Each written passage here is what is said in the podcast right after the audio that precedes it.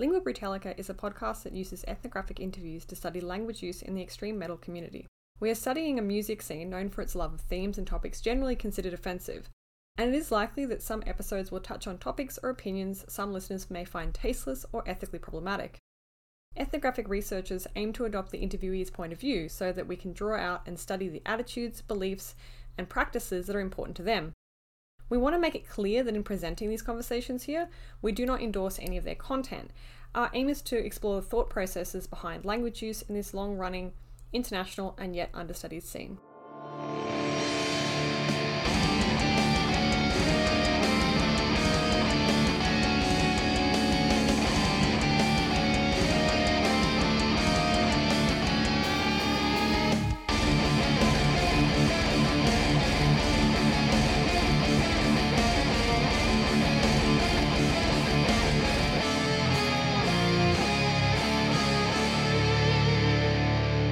And welcome back to Lingüa Brütallica with me, Jess Crook, and my co-host Wes Robertson. Hello. Uh, today we've got our first Japanese artist on the podcast. Uh, that artist is Mirai Kawashima of the band Sigh. Uh, thank you so much for making the time to talk to us. I really. No, yeah, you're very welcome. So I'm I'm very happy to be invited to to this podcast. Thank thank you. We appreciate it. Yeah. Uh, we haven't had a chance to talk to anyone from Japan yet, so mm. we're we're very excited to do so. Uh, I imagine most people who listen are very, very familiar with Sigh's music. But if you were to describe it to someone who's never heard it, how would you do so? Uh, what genre of metal uh, would you put it under? I, don't know. It's it's very hard to explain the music with you know words, but uh, basically, you know, uh, music is of course you know, based on heavy metal, and we take in anything you know from jazz to classical to you know techno and then everything because you know, my musical, I have two biggest musical backgrounds because I my mother was a classical piano teacher, so I started playing the classical piano at the age of four. So you know, classical music is you know one of the biggest one, and then I got into heavy metal when I was mm-hmm. a teenager in the 80s because in heavy metal was very big back then. So yeah, I, th- I think you know those classical music and heavy metal are the two biggest background of Sigh's music. But other than those, you know, there are a lot of things. We don't have any limitation mm-hmm. in uh, yeah music. And so, what attracted you to the genre of metal? Um, you know, to begin with, given that you know you say you also have this background in classical music. Well, it's very hard to tell, but uh, I must say, heavy metal was you know it, it used to belong to mainstream in the mm. 80s so it was not it was it was nothing unusual to get into heavy metal back then, you know, I had some classmates who were also into heavy metal. And also, I think, you know, I grew up in the 70s when, you know, the this occultic thing was very big. You know, every little, you know, kid was into the, the you know, ghost, UFO, and Nessie and those things. So, you know, so yeah, I think it's it affected me mm-hmm. very much personally because heavy metal was and is pretty much connected to that kind of evil, occultic, mystic things. So probably that's one of the reasons I was attracted to heavy metal in the first place when I was, you know, 15 or 16. Did you first encounter like uh, Western bands or did you first encounter Japanese bands uh, like Loudness or Seikimatsu or? Well, yeah, basically it, it, the, the, the bands from the, the, the US and Europe, but because in the 80s, it was very cool to listen to the, the music from abroad mm-hmm. when you are, you know, 13 or 14, because you started listening to a lot of J-pop when you were when you were eight or nine. But when you turned 13 or 14, you had to start listening to something cool, like, you know, from, from the US or from Europe. So yeah, I think it changed a lot. Nowadays, all the kids kids are listening to J-pop, but um, when I was a teenager, you had to listen to the music from from the West. Mm-hmm. So it was, you know, Ozzy Osbourne and Iron Maiden, which I started listening to first, you know. Hmm. So were, were Japanese bands in those genres not seen as cool? Uh, it's it's very hard to tell because I I liked loudness and seikimatsu as you said, but uh, I wasn't very you know enthusiastic about the Japanese metal bands that much because to me heavy metal was the Western culture. and the you know the money was limited, time was limited. So I didn't see any point in picking up the Japanese bands first when you could have bands like Black Sabbath, Ozzy Osbourne, or Iron Maiden. You know, Mhm. you had to spend your money first on those, you know, the leading bands in the Mhm. scene. So Okay.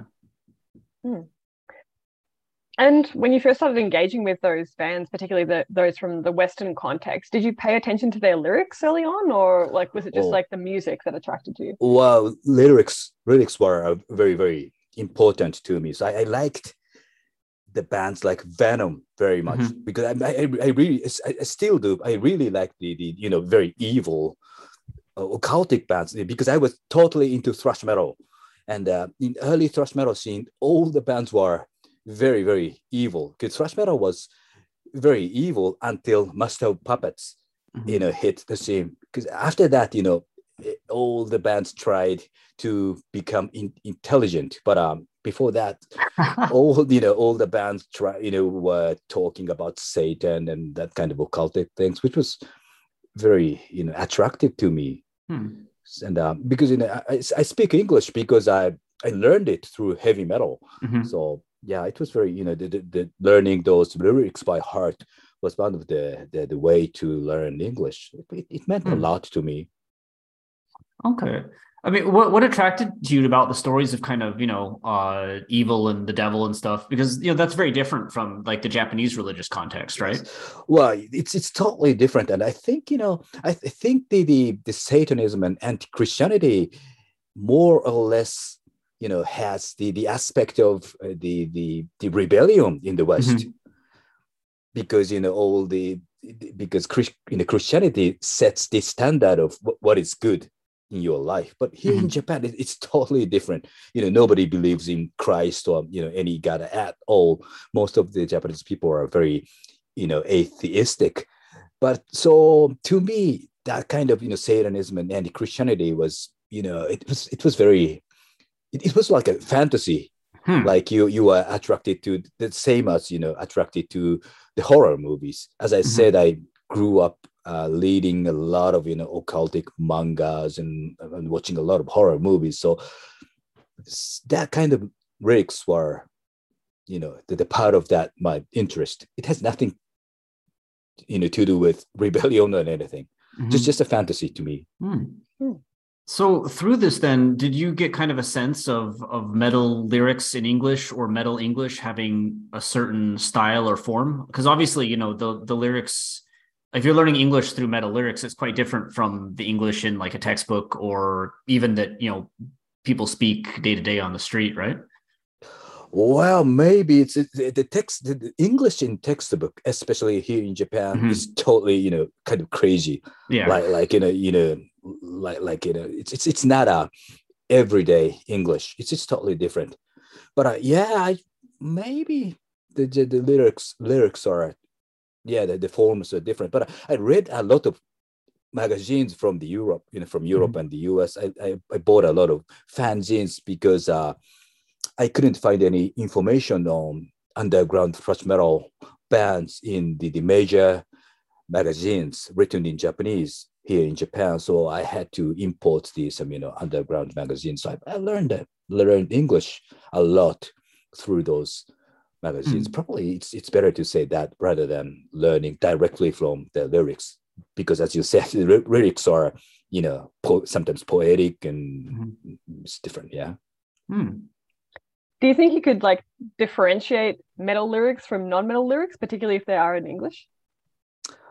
Well, probably the, the words used are totally different because yeah, because of metal, I learned a lot of words like you know sacrifice, sacrilege, or you know those words you usually do not learn from the textbook. Mhm. So yeah, it was different, I guess.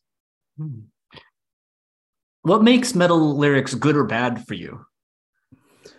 Well, I it's very hard. You know, it, it depends. You know, some bands have a great lyrics, some are not. But um, it's it's, okay. You know, you don't have to be a good lyricist to be a good metal band. It's the same for the, the playing skill. Mhm. You don't have to play great, you know, sometimes because in the bands like Venom, their playing skill was horrible. But, but even you know their the bad you know the bad playing made them a great band. So, Mhm. you know, it's it's one of the the charm in thrash metal.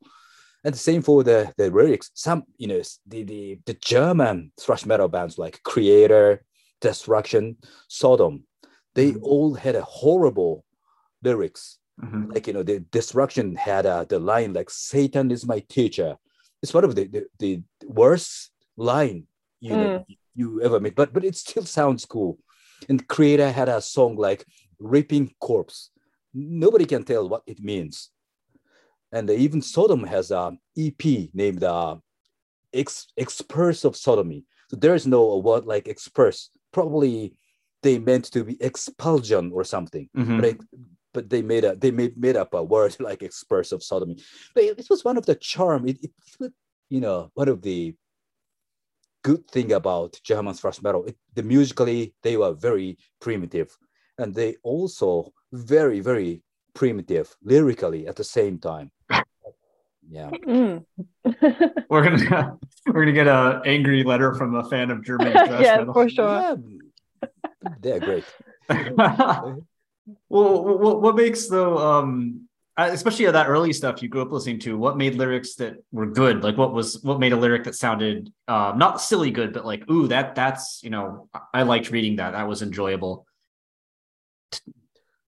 Well, um, I, don't know, I I personally like you know primitive stuff, you know, both Mm. musically and lyrically. I'm, I'm, you know, I, as I said, you know, I started learning the classical piano when I was four. So you know, I kind of had uh, some backlash to the this sophisticated music, like Oh, okay. classical music, and I was kind of forced to learn the piano. So probably the reason I got into thrash metal and heavy metal was, you know, the backlash to my musical background. So, so I, I really, I don't know, I was totally attracted to the the, the those aggressive music with no melodies. So it, it was totally opposite of the, the classical music I had had to learn when I was a kid. So Mm. probably that was one of the reasons, I guess. Mm. And how about when you first started writing your own lyrics? When did you start with that? Well, yeah, I started. I started this band when I was nineteen or twenty, but I personally do not think I am a lyricist. I, I'm a musician, but uh, well, yeah, it's. I don't think my lyrics are particularly good or anything. It's it's, it's kind of difficult for me to write. Mm. It, it's always difficult for me to write the lyrics. The, the, the latest one, the, the we just released the, the new album this year called Shiki, and uh, this time I wrote everything, you know, the hundred percent in Japanese. So I'm, pr- I'm pretty much proud of the the lyrics on that album. But other than you know those, I'm, I'm not sure if if I'm I'm a good lyricist or not. It's very hard to judge it very objectively. Um, How about your f- approach to writing lyrics? Has that changed over time, given that it's you know been quite a while since you first started, and you know you're still Well, doing it's music now? Well, as I said, in a Shiki, the, the, the latest one is totally different because I, I wanted to express my naked feeling this Mhm. time because now I'm 52 and um, unfortunately death has become something totally real. Of course, you know, I have been dealing with, you know, the death things even from the very beginning. But when you are 20, death is just a fantasy. Of course, you know you have to die sooner or later, but it's very hard to feel death as something real when you are 20, 30, or even 40. Mhm. But now I'm 52. I'm, I just lost my dad, and unfortunately, some of my friends started dying. So death is, you know, a harsh reality now. I'm, I'm, I'm totally full of fear of death. So I wanted to express it as straightforwardly, you Mhm. know, as possible. So it's the approach was totally different this time. Before that, you know, before this album, I the lyrics I wrote were more or less fictional, like Mhm. uh, horror movies. So yeah, this time you know I to- totally took the the different approach. Hmm. Hmm. Well, actually, so going back to the start of when you wrote lyrics, um, as you mentioned, this new album is in Japanese, and there was some Japanese, quite a lot of Japanese on the album before that. But um, up until now, you've mainly written uh, your lyrics in English. Yes. If we go all the way back to Scorn Defeat, um, when you first kind of, you know, put an album together, do you remember uh, why you decided on English at the start? Well, because uh, as I said, I mainly I was mainly listening to the, the bands from the West. Mhm. So of course, you know, I, I listened to some Japanese bands like Loudness, but uh, 99% of the bands I was listening to were from the US or Europe. So I thought it was very natural to sing in English because Mhm. to me, heavy metal was, you know, something to be sung in English. Also, I thought, you know, the, the heavy metal or even rock had a strong connection with the rhythm of English because in rock, you know, rock was born. It, it, it was kind of you know spawn of the, the rhythm of English, rhythm of English. So you know, English is a very very rhythmic language, especially compared to uh, the Japanese one, because Japanese is not rhythmic at all. It's rather melodic because all the letters have vowels. So basically, we don't have any voiceless word, vo- voiceless letter. Well, we, we, we sometimes actually we sometimes do, but uh, most of the, the, the letters are, you know, with with a vowel. So there is no rhythm like English. Mhm. So we we tell the difference of the meaning by intonation. So you know, Japanese is, is a very melodic language. So it's not sometimes it's not easy to sing over rock rhythm or you know extreme metal rhythm.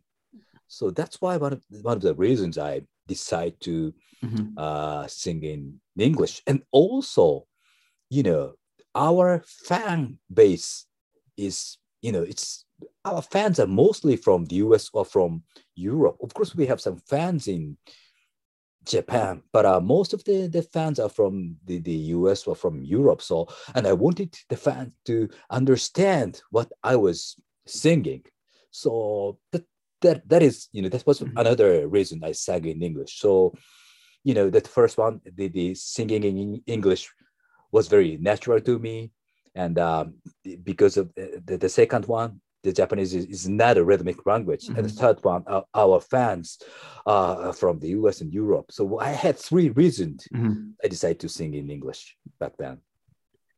Did you feel any like um you said natural, but did you feel any like pressure over it at all? Like uh because going back to you know Japanese rock, there were the debates uh between members of bands like Flower Traveling Band Yes. and Hap- happy, Happy End. Yes, Happy End, thank you. yes. Yeah, yeah. Over you know, over English and Japanese in the rock Yes. scene.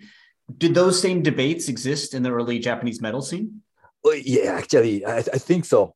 Because, but uh, the problem was, uh, you know, some some bands tried to sing in English, but they had a pronunciation problem. Mhm. It's not it's not easy for the Japanese people to, you know, pronounce English properly because it's the, the, the pronunciations between Japanese Japanese and English are totally different. So some bands try to sing in English, but our fans didn't like it because of the, the strong Japanese accent.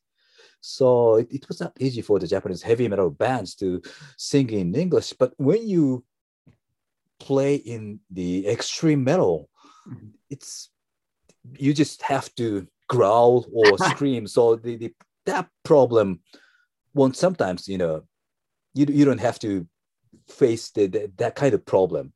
I Mhm. think that that is one of the reasons they did a lot of the Japanese extreme metal bands sing in English. But if you play melodic heavy metal, you have to care about pronunciation, which is a huge problem for the Jap- Mhm. Japanese people. Okay.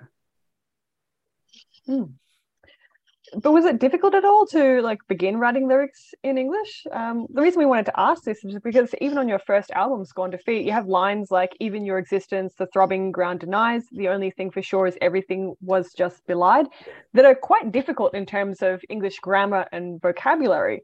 Did you have a particular process in trying to write lyrics like this? No, it, it was not difficult for me at all. Actually, it, it was easier for me to write in English because if you use your mother tongue, it has to be very direct. Mm. So it's, it's sometimes it's very difficult to write in Japanese. But uh, this time, in as I said, I wanted to tell my naked feelings, so I thought it was easier for me to write Wow. in Japanese. So it's it's, it's a totally different process for me to write in English or write in Japanese. Oh wow. So you weren't nervous about it at all? Like um I mean just like when I was emailing you in Japanese, whenever I write a Japanese email, I'm always worried is it too polite? Is it not polite enough? And I end up like fretting over it and I worry, oh no, I sounded rude or oh no, I sounded, you know, and it, it causes me all these even after using Japanese for a decade, it, it, it like writing an, a, a formal email in Japanese scares me. You when you were just writing English lyrics, you had you're just like it just felt easy, it felt free. Well, because as you said, the, the one of the, the problem about the Japanese is, is the, the level of politeness. Mhm. There are so many levels of politeness. And, um, you know, there are so many different ways to say the same thing in Japanese. So it's very difficult to write in, write the lyrics in Japanese because if you try to write some in, in write in the rude way, it can easily be very pretentious. Mhm. But um, I, I- I'm, I'm sure there should there should be some polite the levels of politeness in English, but it's it's way simpler Hmm. than than Japanese, I guess. Um, you do though kind of sprinkle a little bit of Japanese into your early releases uh, and your. English releases on on songs like you know Shikigami or Soushiki from Ghastly Funeral Theater. Uh, you have the phrase "use the kodoku," uh, loneliness, to annihilate on the song "Victory of Dakini." Um, what is the goal in kind of using uh, little bits of Japanese throughout your early English lyrics? Was there kind of an effect that you were going for? The, the first one, for as far as scorn defeat, actually kodoku is not about solitude. It's it's, Oh, okay. it's, a- it's a some occultic word Oh, which cannot which cannot be translated in, in English. So it's it's a kodoku is a do, doku is a poison. So ko, ko is, is oh, it's that. It's the it's the one with the um the animals in the pod. Oh yes, yes. Yeah. Okay. Yeah. That- I've that- seen that- that. that's I've seen a pun that used that actually with um making a joke on loneliness and poison using that, where the the, the black magic thing, right? Yes. Yeah. So the, the ones on scorn defeat were you know that kind of stuff which cannot be translated in English. So I had to Mhm. use the Japanese word because there is no word for kodoku in Mhm. English.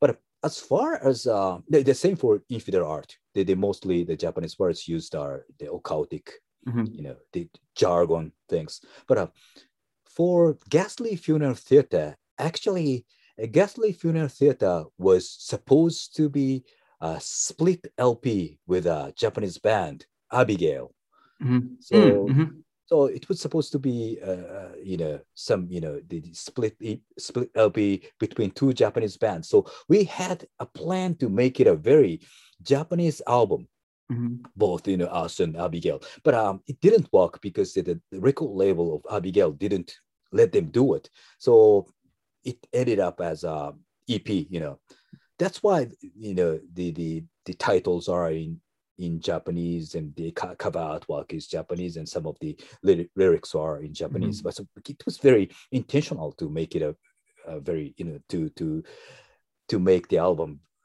have uh, some Japanese feelings. So Mm.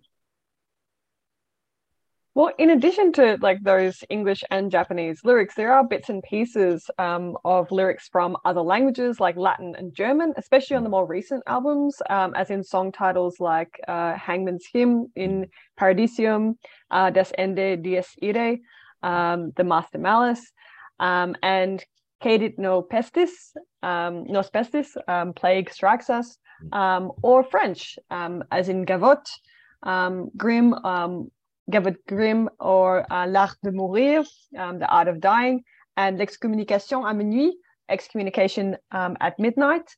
Um, so, why did you decide to use these three languages um, for titles? What was the well, motivation behind?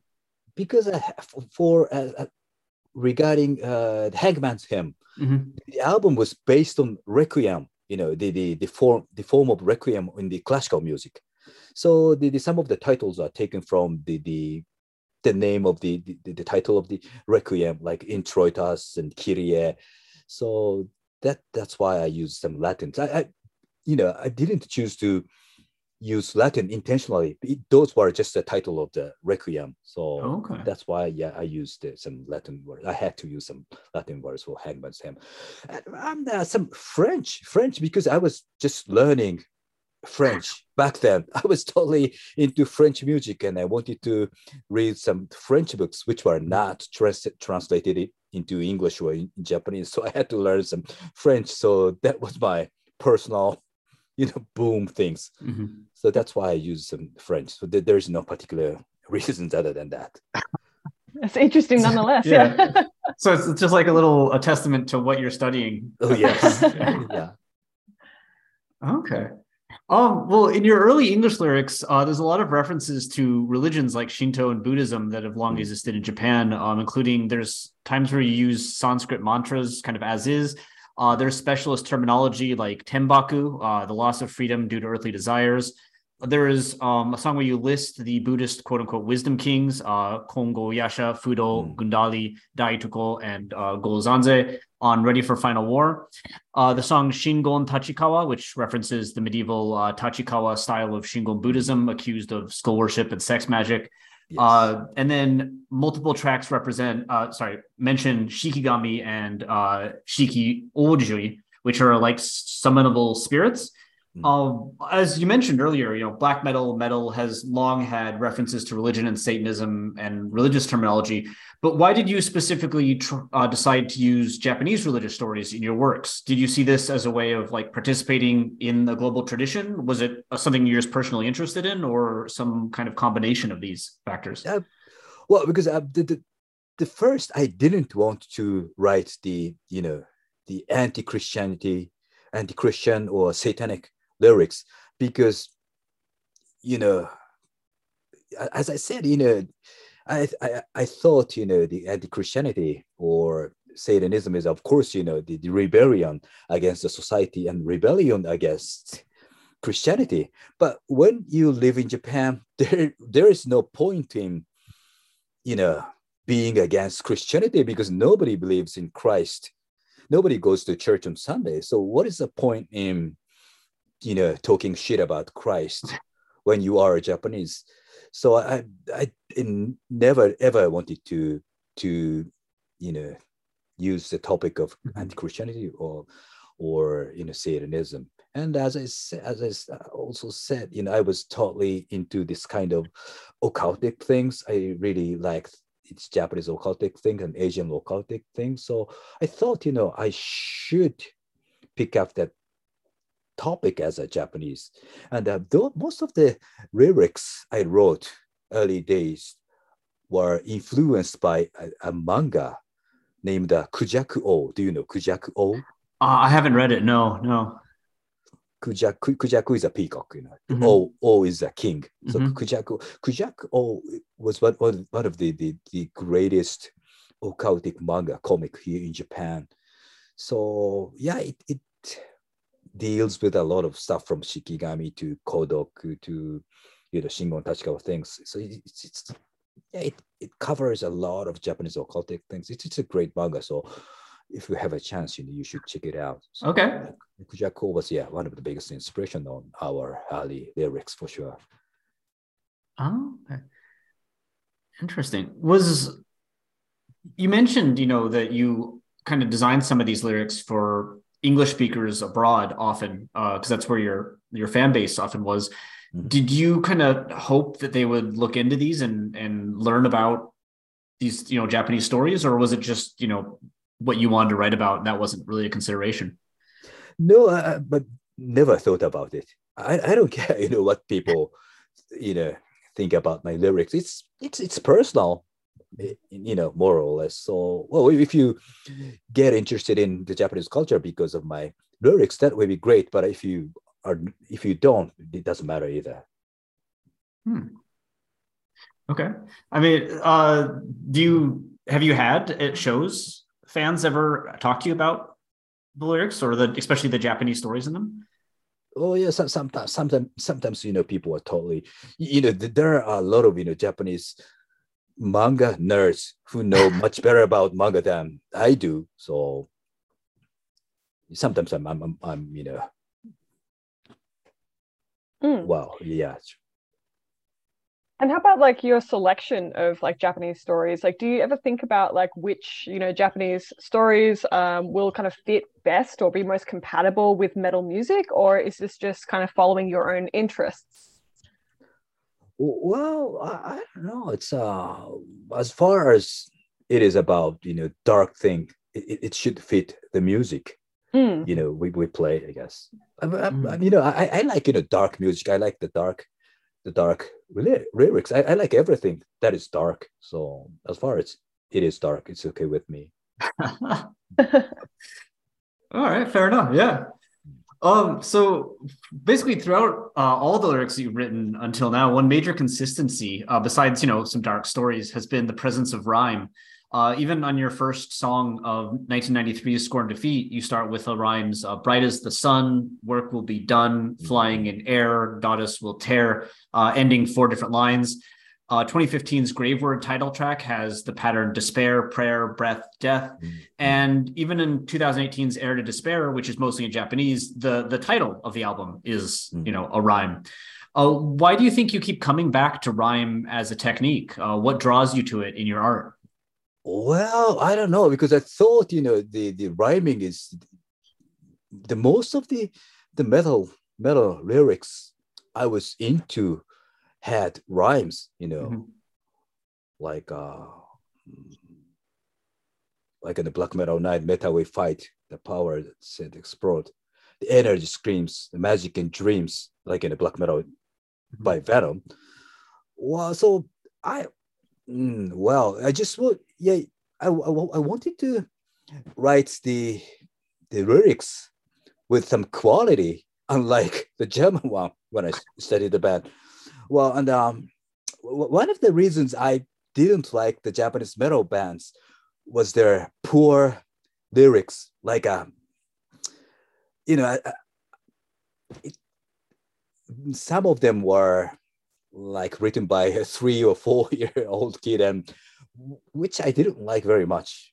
So I so when I started Sigh, I wanted to write as yeah, I wanted the lyrics with some quality, and uh, I and I thought you know the rhyming is one of the the the, the condition to to make it a uh, something with the quality. So yeah, yeah, I try to rhyme as much as possible.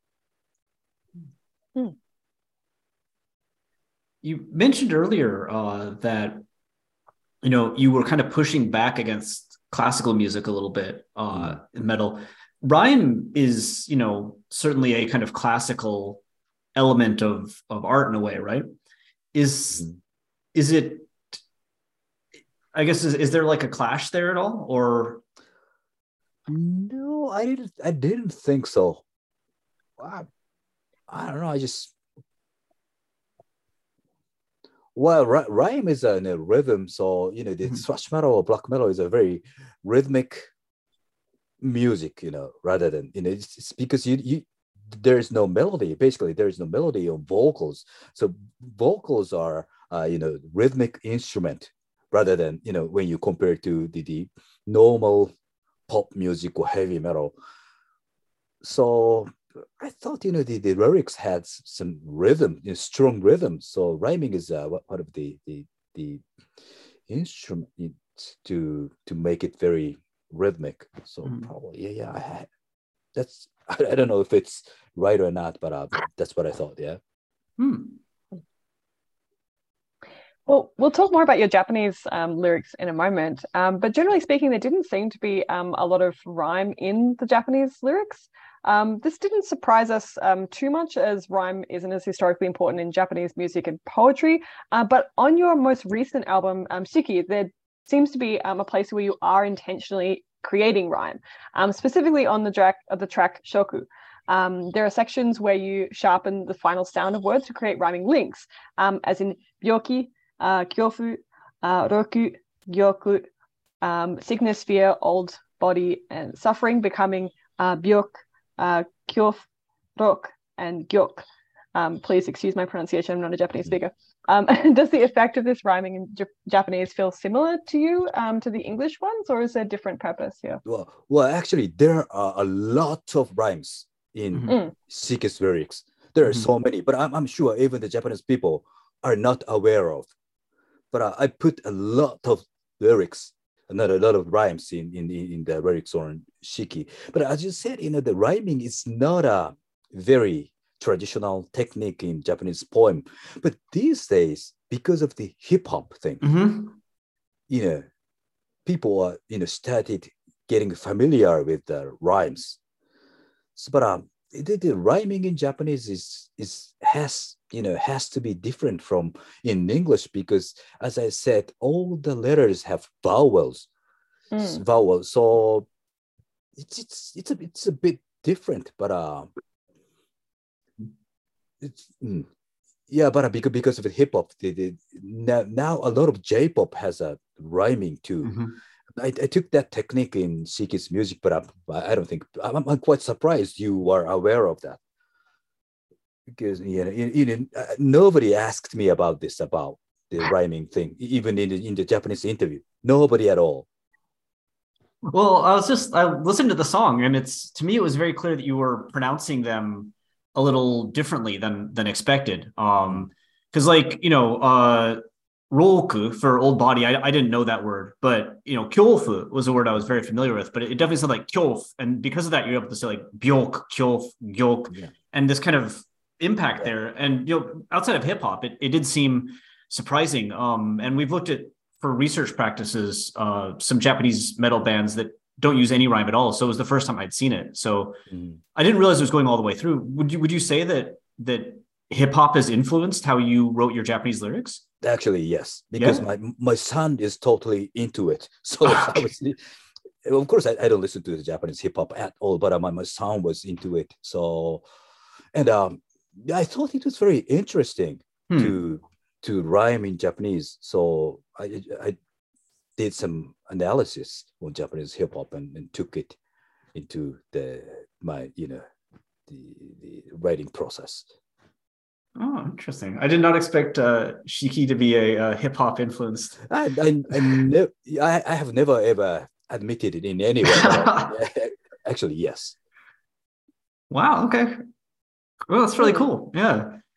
Um, well, one thing that's kind of the opposite of, of rhyme and being absent from your lyrics so far is that uh, there's no swearing at all in Japanese or English in any of your albums so far. Um, despite you know swearing being quite common in metal, especially some of that the uh, earlier older stuff.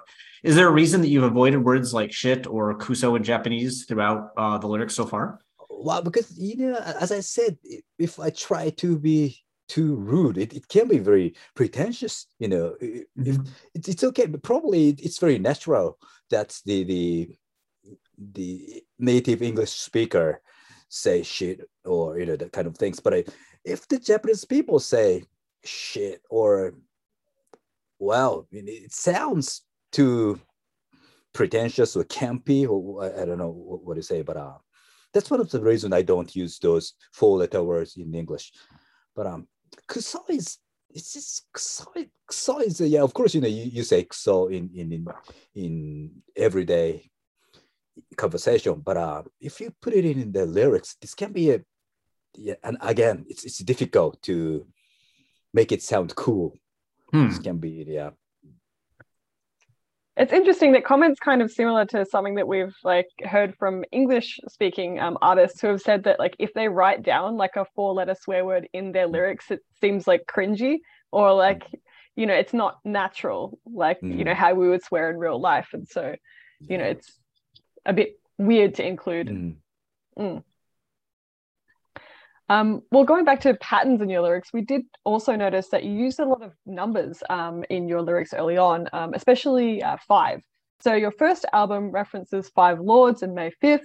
Um, Infidel Art mentions three ordeals. Um, Ghastly Funeral Theatre mentions five lords and five elements, nine stars, nine letters, and nine words. Um, Hail Horror Hail has um, songs called 42, 49, and 12 Souls.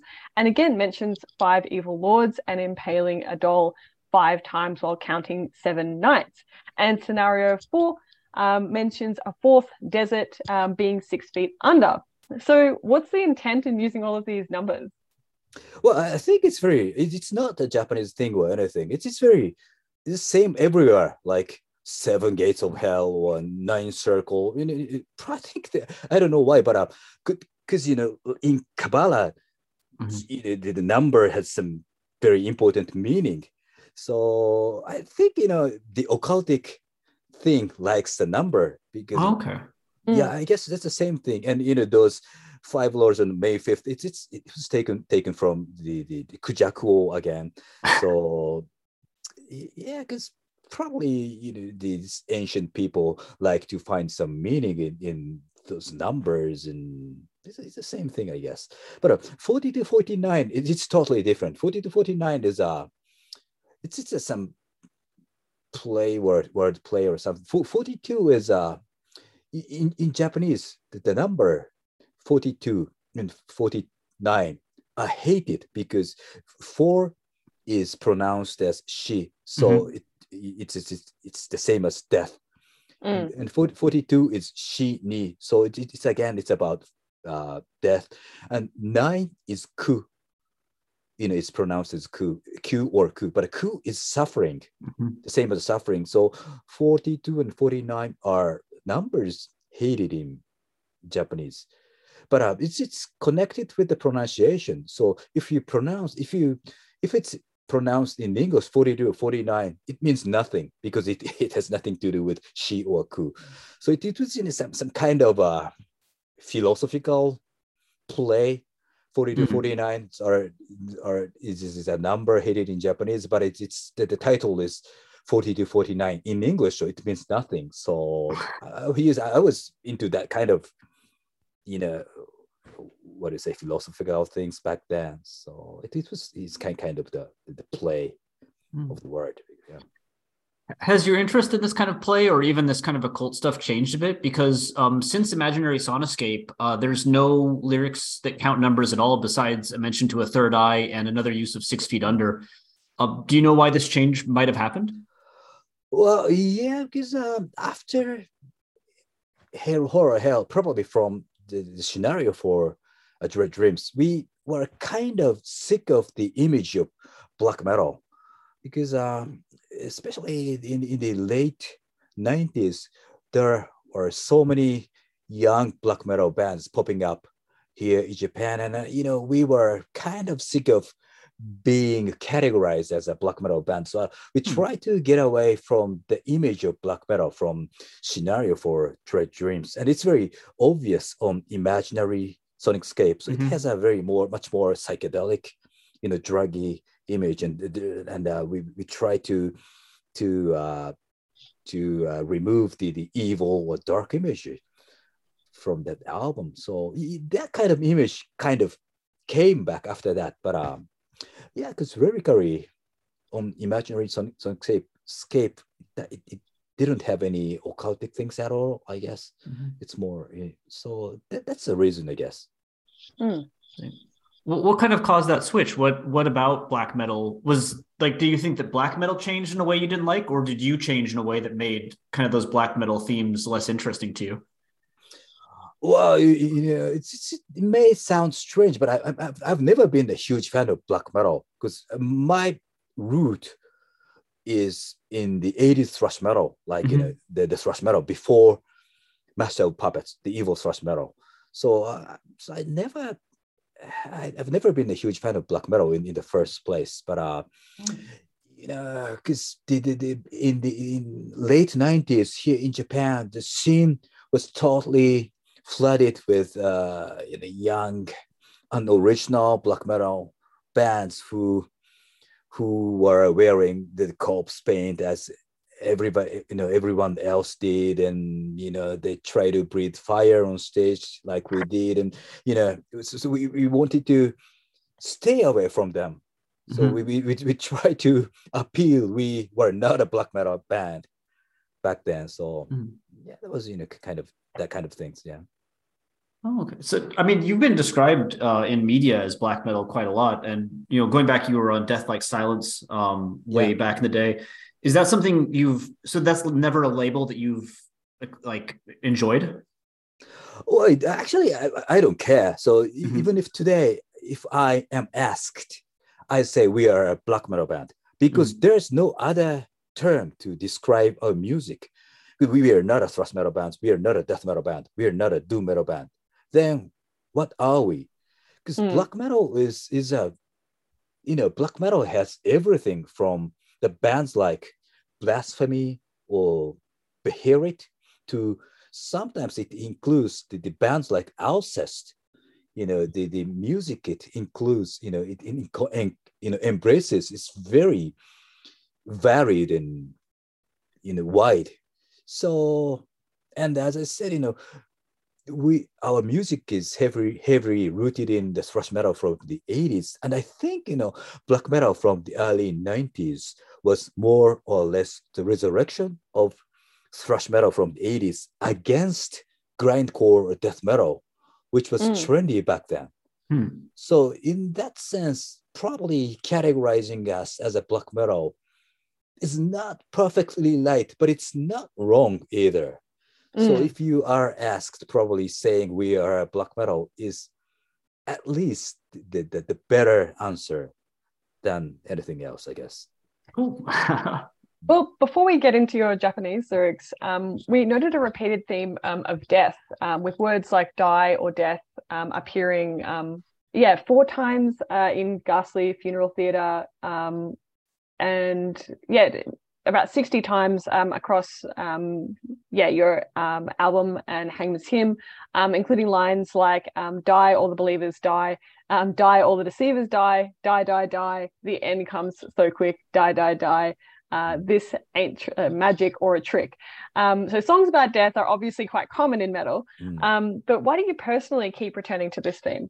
Ah, it's very hard to tell, but um, wow, probably because of creeping death that that's uh, that has a huge impact. Creeping Death by Metallica, mm-hmm. yeah, because it's die, die, my hand. The, the audience uh, has has a call, you know, die, die, die. That's that's a, you know that's one of the the my image of heavy metal lyrics, and um, wow, and then as I said, you know, I have been attracted to death somehow, but not only me, probably all the people are attracted to death.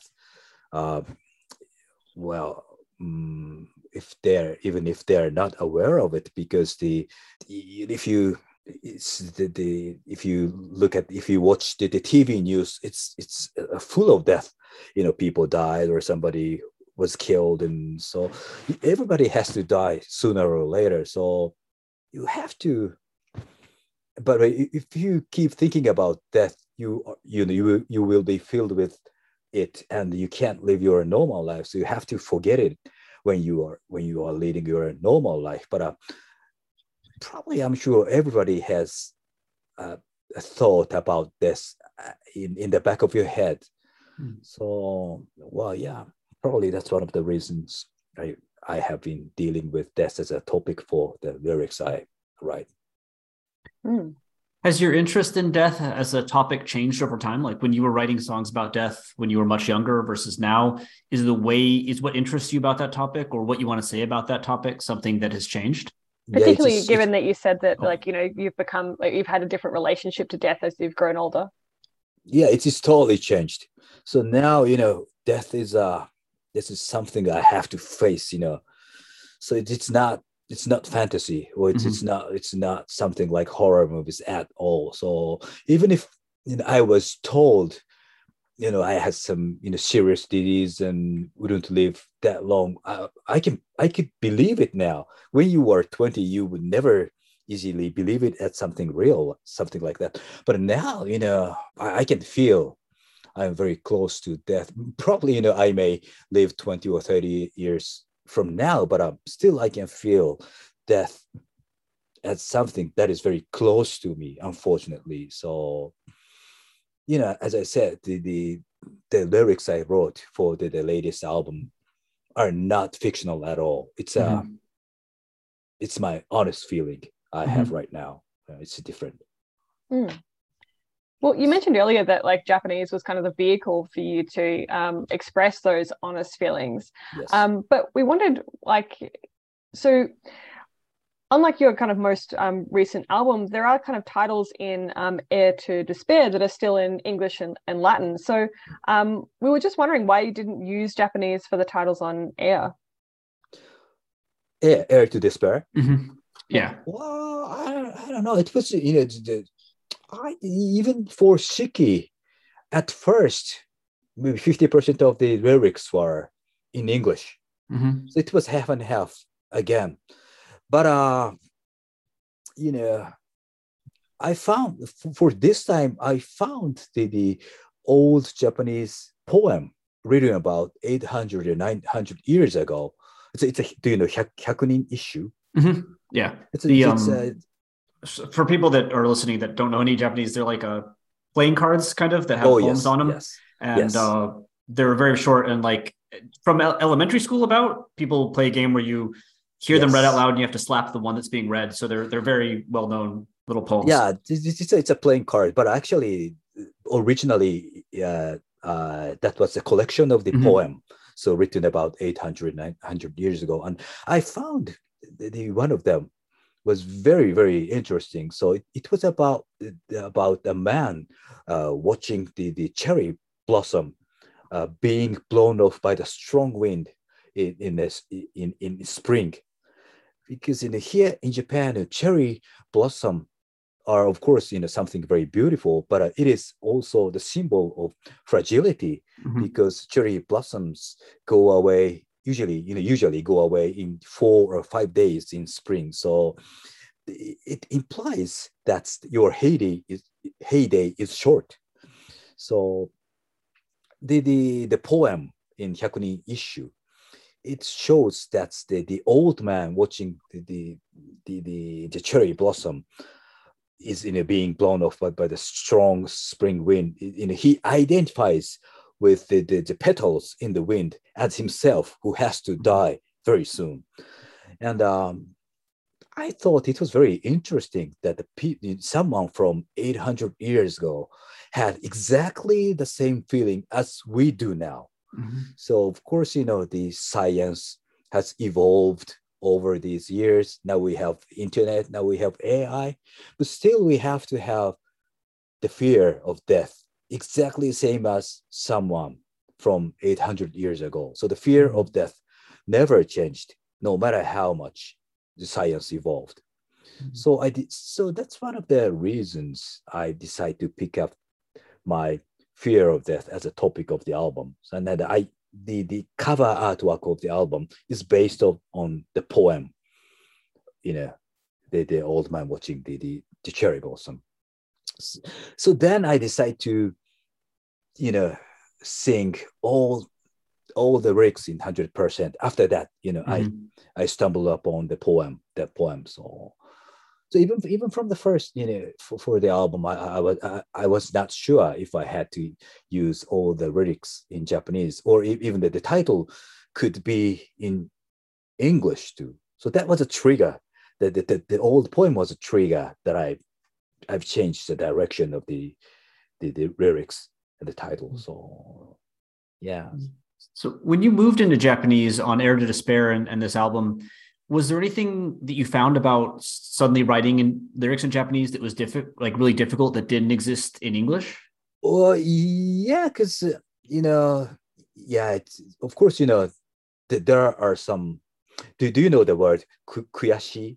Mm-hmm. Yeah, Japanese. like but regret, regretful, like kind yes. of yeah, like you want, want something to happen, but it's not happening, and there's like a frustration. Yeah, yeah. But you don't have an exact word in English. No, not not really. No. So so there are some terms like that because so if you have if you want to express your feeling 100%, you have to use your own language. Hmm. That's that's yeah. So there there should be some difference to write in your second language or in your mother tongue. So I, I'm I'm quite sure. I'm quite sure if I if I wrote in English this time, this this this had to be something totally different. I wouldn't totally, but it had to be a bit different than you know. Is there a freedom in using English then? Because there's a bit of a you can you have a bit of a distance from it that doesn't exist for Japanese. Okay. Yes, because that's why I said you know Mhm. writing in English was easier. hmm Interesting. Okay. Um, well, one thing we noted in the Japanese that you've written is that um, for people listening that aren't familiar with Japanese, uh, Japanese vocabulary are divided between uh, Wago, which are Japanese native words, Kango, which are words from uh, Chinese, and Gairaigo, which are words from other languages, including English. And on both Shiki and Heir to Despair, you have a tendency to use a lot more uh, Wago than other word types.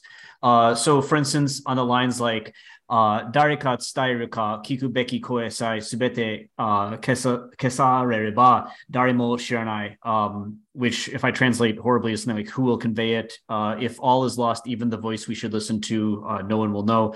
There's uh, no Kango in those at all. Uh, and then lines like "iru hazu mo nai kami ni te o wase, inori takunaru kimochi mo wakaru ga, sake rarenu uh, unmei ni me mawase, tsuku areru nara uh, no inochi mo kakaru ka." Uh, only the word "unmei" in that. Mm. Clasp your hands to a god that shouldn't be. I understand the desire to pray, but uh, turn your eyes to the unavoidable fate. If we are saved, will it cost our lives? Just the word "fate" there is is Kango. Um, and there's also times where even you write what looks like Kango, but it's actually a Wago, uh, such as on Shikabane, you have the word um, what looks like an or eternity written down in the lyrics. But when you sing, if you listen to what you're saying, uh, the word that you say is towa, which is uh, similar meaning, but uh, wago. Uh, and likewise, the song Fuyu ga Kuru doesn't have a single Kango word on it. Is this tendency something that you have noticed while you're writing? Um, like, does this surprise you at all? And do you know why you might trend towards Wago over Kango? I don't know. I never thought about it. I never noticed. Oh, this is a very interesting thing.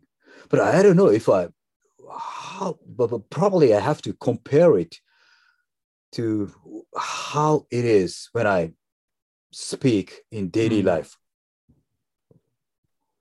I don't know. It's just very, yeah, it's just very interesting thing. But the, the reason I used the word shikabane, of course, shikabane is not a word you usually use in your daily life because shikabane rhymes with shiawase Mhm. and uh, it, it, rhymes a lot with in the line. Shikabane, it doesn't come in there. Shikaba- I, I, I I forgot.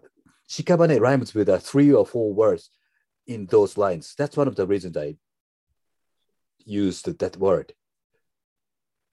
Mhm. 幸せ、光らせ、屍ひしな、屍せ、し幸せ、くぼんだ目を光らせ。Yeah, so that's, that's the reason I used the word shikabane. But uh, well, yeah, I never thought about it. Wow, sorry, I can't give any better answer. I, I was wondering, you mentioned um, that poem that you encountered, and I, I was reading an interview where you mentioned that poem as well. And I just was, and especially uh, the- you said that poem inspired um, Fuyugakuru, especially. And some of those old, you know, haiku poems that Hyakunin Isshu are based on did have a, a tendency towards Wago. Is there any like secret influence from that by chance? well, I, I don't I don't think so because you- basically, you know, the, the Hyakunin Isshu was written in 800, 900 Mhm. years ago. So if you read it, you can't tell what Sure. it is about. Sure. So you, mm, I, I don't think so. Oh, I I just remembered. Yeah, I mm-hmm. tried to avoid gairaigo go mm. intentionally when I wrote. Yeah, that I, I might have used just one word. Yeah. I don't remember, but I, but yeah, because that was the intention. I, I- never, I tried, I tried not to use gairaigo when I wrote the lyrics for Shiki. But Mm. other than that, I never thought about. Probably, I don't think you know Japanese people think about if it's wago or, or kango when you mm. Speak or write. It's very natural thing. and probably when you even when you speak in daily life, probably most of the words are wago, I guess. But there is like you know if you if you go into the business world, for instance, if you're writing really really formal things, uh, you might see more and more Kango appear, right? Uh, yes. and then certain forms of poetry uh, have kind of more wago in them. Uh, is there like you know if if you added more to your lyrics, do you think they might sound like I don't know, yeah, more formal? Yes. That, yeah, I, I, think that's true because you know the, the lyrics for Shiki, you know, I, it is a you know my honest feeling. So I wanted to make it closer to your speaking words rather mm-hmm. than something written in the book or so probably that that's the reason the, the most of the words used are wago I guess mm-hmm. that's a, it's a very interesting thing yeah. And we actually you, you mentioned gairaigo we did we did actually that was our next question. Um because there's one you use one gairaigo yeah. on both eh, when you're when you're singing in japanese on shiki and Heir to Despair there's only one and it's goru um we're wondering why did you decide to avoid gairaigo and on the other hand why did goru get to you know slip in? So goru well, is goal and gairaigo is loan word just for yeah anybody who's not japanese yeah it's true yeah yes, because you know, I, I don't know. It's a, if you use gairaigo, it's it doesn't sound it sounds too colloquial, I guess.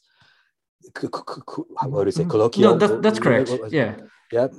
Yeah, I, I don't know. It's very, and I wanted to make it a very Japanese album. Everything from the artwork to music to lyrics. So I, just one of the reasons I wanted to to uh, avoid gairaigo. But uh, yeah, as you said, goal. I thought a lot about it, but there's no goal is goal. So there, there, there is no Japanese word, which is exactly same as that Japanese word for goal.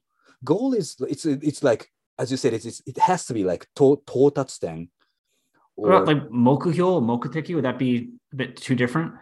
Well, it, it has a lot of things. So, sometimes it's mokuhyo, mm-hmm. but um, well in this in this case the goal is about death mm. so so it's just the goal the the you, you end up your the goal of life is to die is death mm-hmm. because everybody has to die in the end so goal is about it's it's not of course it's not mokhyo because nobody mm-hmm. wants to die so, mm-hmm. so the, the Japanese word for gold in this case has to be like a saishu mokutekichi or total steps. So, so mm -hmm. there's no perfect word for that, and it fits the rhythm. So I had to leave it gold. Mm -hmm. So mm-hmm. uh, I, you know, you know, there there is no other way than that. Interesting. You you mentioned colloquial, um, but didn't you said earlier that you wanted to write kind of how you speak, right? Is is there yeah. Is it's the, the matter of the the, the balance. I, I didn't mm-hmm. want to, you know, make it as too colloquial, but it, it's it's it's like a monolog mm-hmm. It's this is kind you know, you know it's a, it's about death, so it, it has to be kind of scary. So it had to have some dignity in it. But um, I didn't want it to make it too formal. So mm-hmm. it was it had to be something in between.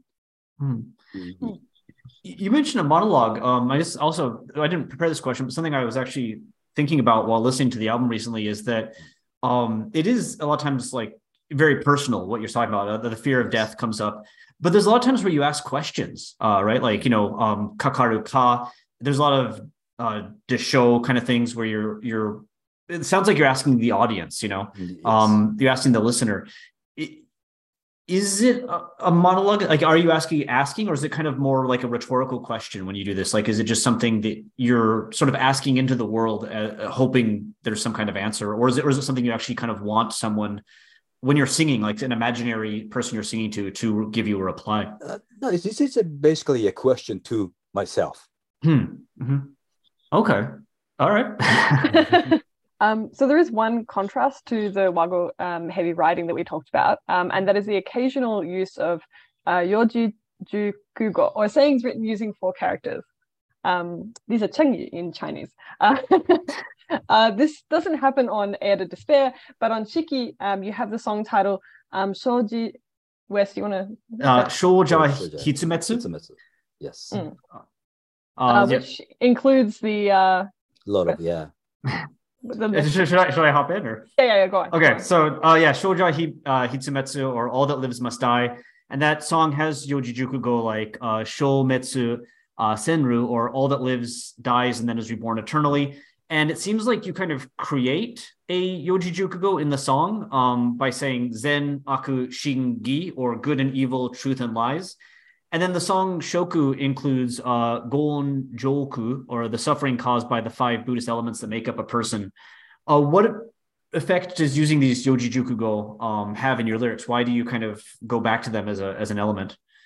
Well, well th- those Yojijukugo are not very well known, but some of Mhm. them are. But uh, it's, but those are basically some jargon from the you know Buddhism things.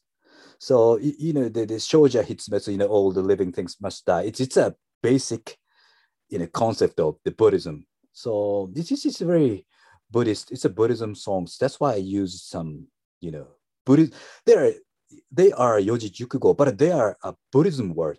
The, Mhm. the, the definition of Yojijukugo is very, very vague and difficult. Well, well, you know, if if if it's probably you know even even the Japanese people don't understand. I don't understand either. If you have four kanji, can it be a Yojijukugo or not? There, there's fine line between Yojijukugo and just a four you know serial kanji things. Mhm. But uh, well, yeah, th- those are, are not you know typical yojijukugo which you use in your daily life, like you know jigo jitoku or Mhm. you know that kind of things. But those yojijukugo, I'm sure most of the Japanese people have never heard of it. Those are the jargons you, you used in some very very Buddhism things. So this is it's a bit unusual words.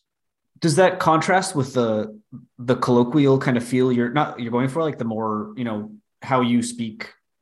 You, you mentioned earlier that you kind of wanted Yeah. to write how you speak, and then you have these words that Japanese people don't know. What happens with that clash there, or is that clash intended? Yeah it's it's a kind of contrast like in a hitsumetsu it's it's it's a it's a very very it's it's a, it's a jargon. But after that ore wa sore demo shiritaku nai it's it's a Mhm. very colloquial way to Mhm. say that. So it's just it's contrast. You know the, the yoji go and then comes a very very what to say you know daily life things. Yeah Um, so you've used the first person perspective um, in songs since your first album, but while um, the English only has um, you know one first person pronoun I, um, Japanese has a lot of options. Um, so throughout your Japanese lyrics, though, you're using um, almost exclusively ore. Um, Mm. So why did you select this uh, pronoun um, instead of you know the alternatives? Well, because that's one of the, the most difficult point in Japanese to write the lyrics. So the mo- the- the- in usually we usually you know omit the subject when we speak in, in Japanese, but um, well, so so usually if you, well, it's just very it's very hard to explain, but um, well, of course you know the if you the the how you call yourself sets sets the the background of the wo- world world of the lyrics. So if if you say if you call yourself watashi, this can imply you are a female or you are a mature adult, that kind of things. If you call yourself ore, this implies you are a man and um, you kind of rude.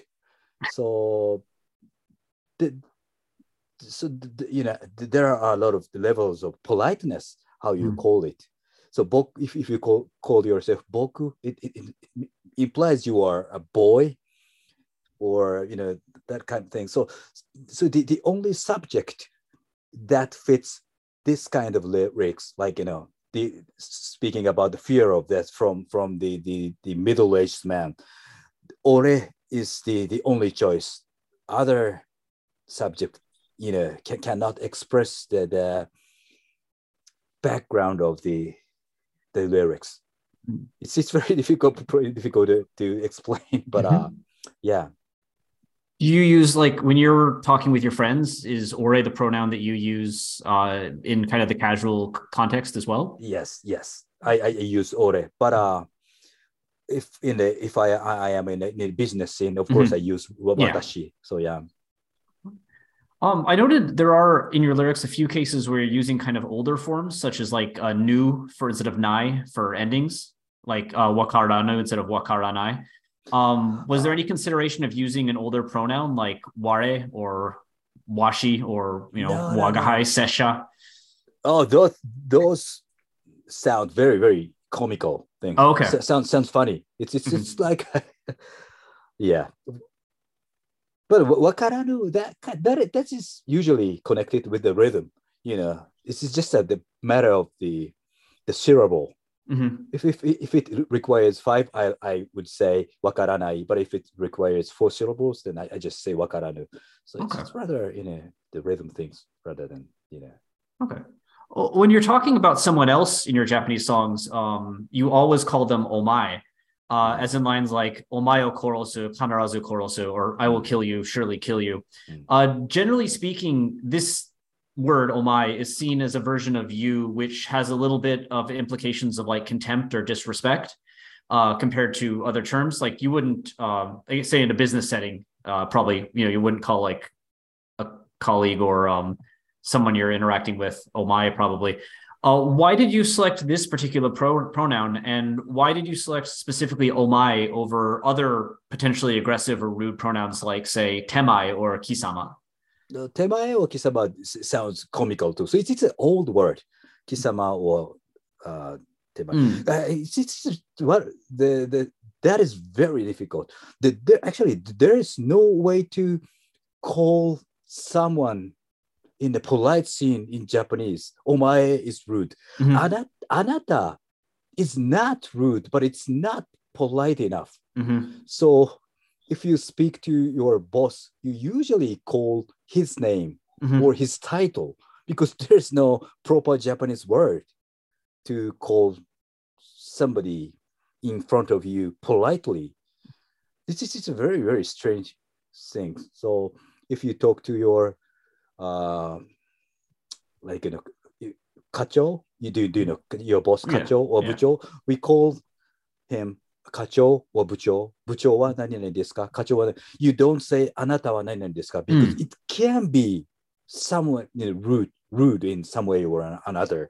So it's, it's one of the very you know touchy things in Japanese. But uh, well, because in my lyrics, you know, omae is the only choice because there is no other word to because satsui is about killing somebody it's, it's about the, the death penalty Mhm. this is about my personal view on death penalty because I feel somebody sometimes you know the murderer is treated better than the victim.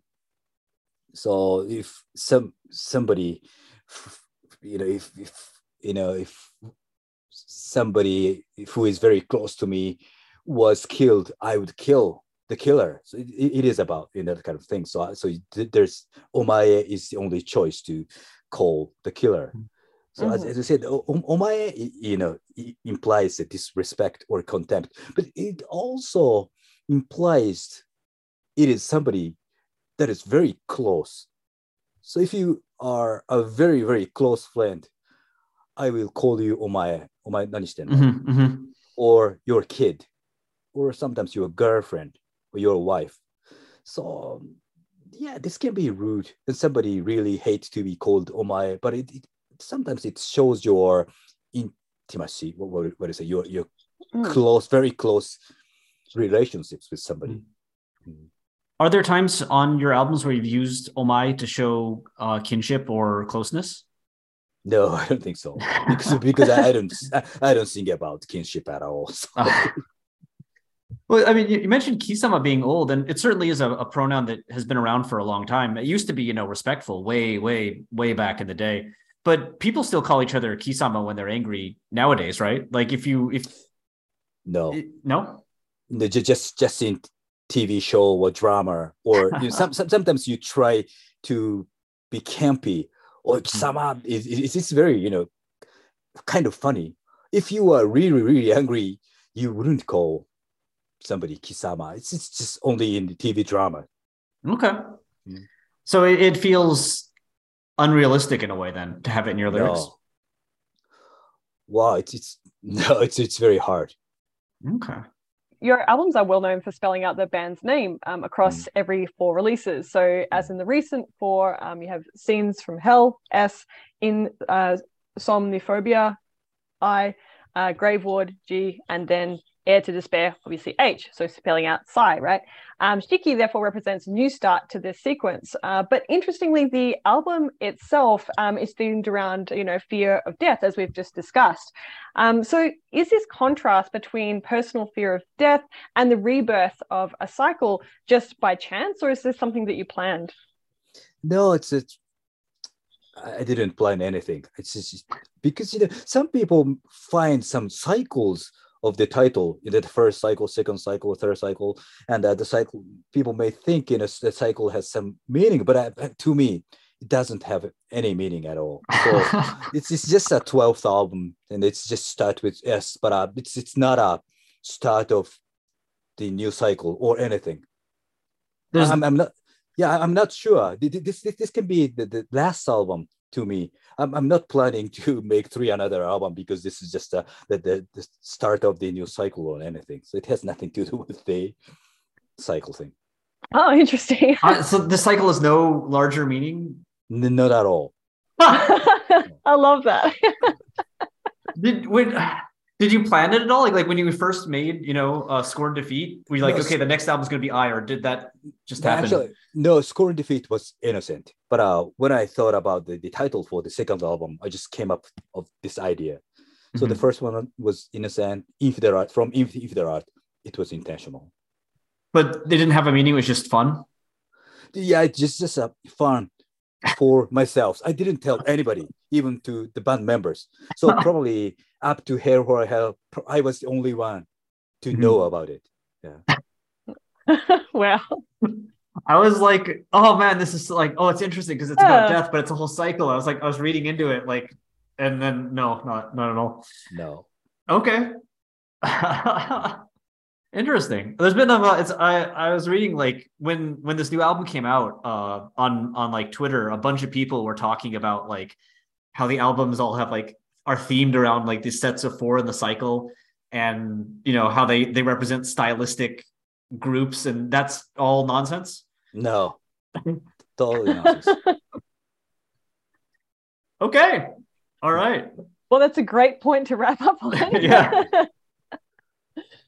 Yeah just to, to i guess um kind of wrap this all up then uh if if you look at you know your your career has been quite long you've been writing in english and japanese and about a lot of things if you were to kind of look at it all together what do you feel is the role of lyrics in Sigh, like as part of your art and more broadly what do you think is the role of lyrics and language in metal as a genre I don't know. This, this is very difficult question for me because, you know, as I said, I don't see myself as a lyricist because I, I, I learned a lot about music. I studied uh, musical theories, and you know, I was taking the piano lessons from uh, from at the age of four. So I'm quite sure about my knowledge about music.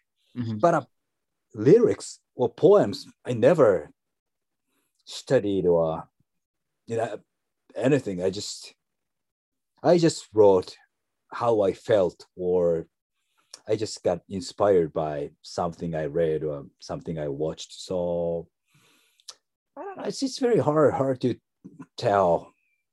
To me, always music was important Mhm. rather than the lyrics. But uh, as I said, as far as the, the latest one, I'm pretty much proud of the, the lyrics because, um, look, now, as I said, I'm 52, and uh, I always wonder what was the meaning in making an extreme music when you are over 50 because rock music or you know thrash metal was born as a music for the young people. So you know i was a teenager when i got into thrash metal. I was 20 or something like that when i started size so and after 30 years i was not sure what i should sing about and, and what was the point in making an extreme album at the age of 50 but uh then i came up with the idea that you know when you are 50 you know more about death so probably being older being elder is an advantage to make an extreme album. So that's what I thought when I made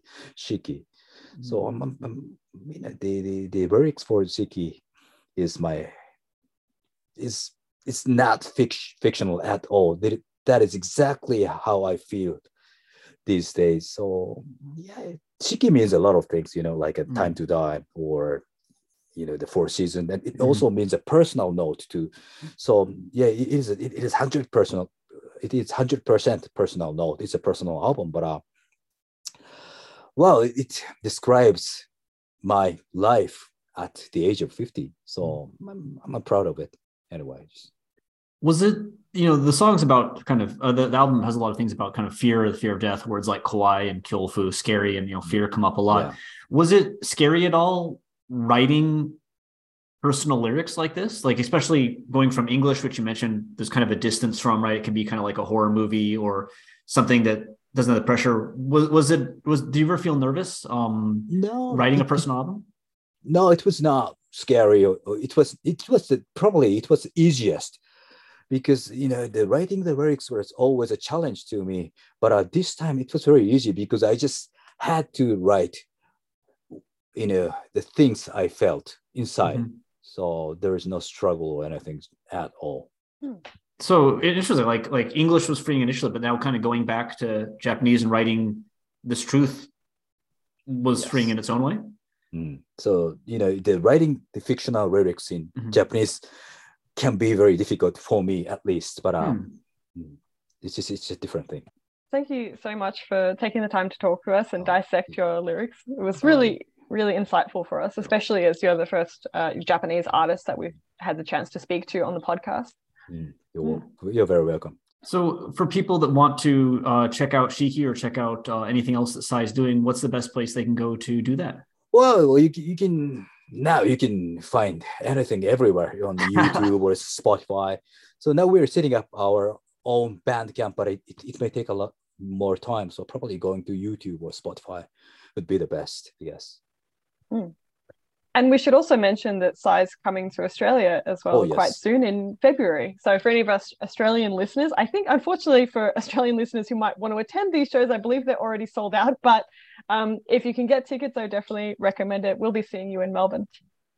Yeah, actually, this is my first time to be in Australia, so I'm really Hmm. looking forward to it. Yeah, it's uh, I mean, it's, it's a good place. We like it. Yeah. Mm. Yeah, I guess so. Yeah, somehow I never had a you know the opportunity to be there, but uh, finally, Yeah, Hmm. it's it's pretty. Uh, yeah, it's, it's interesting. Quite you know, not too far away, and there's definitely a lot of uh, uh, kind of back and forth. A lot of um, metal bands here love going Yeah, out and playing true. in Japan. yeah. Thank you so much. Oh, you're very Cheers. welcome. Thank you. Really appreciate your time. Okay, thank, Thank you. you so much. Yep. Okay, bye bye. Have a nice weekend. Bye. Bye. Thank you for listening to Lingüa Brütallica. We hope you enjoyed it and we hope you stay tuned for our next episode. Before we leave, we just wanted to acknowledge that this podcast is recorded on the unceded lands of the Wurundjeri people of the Kulin Nation and the Gadigal people of the Eora Nation. We pay respects to their elders, past and present.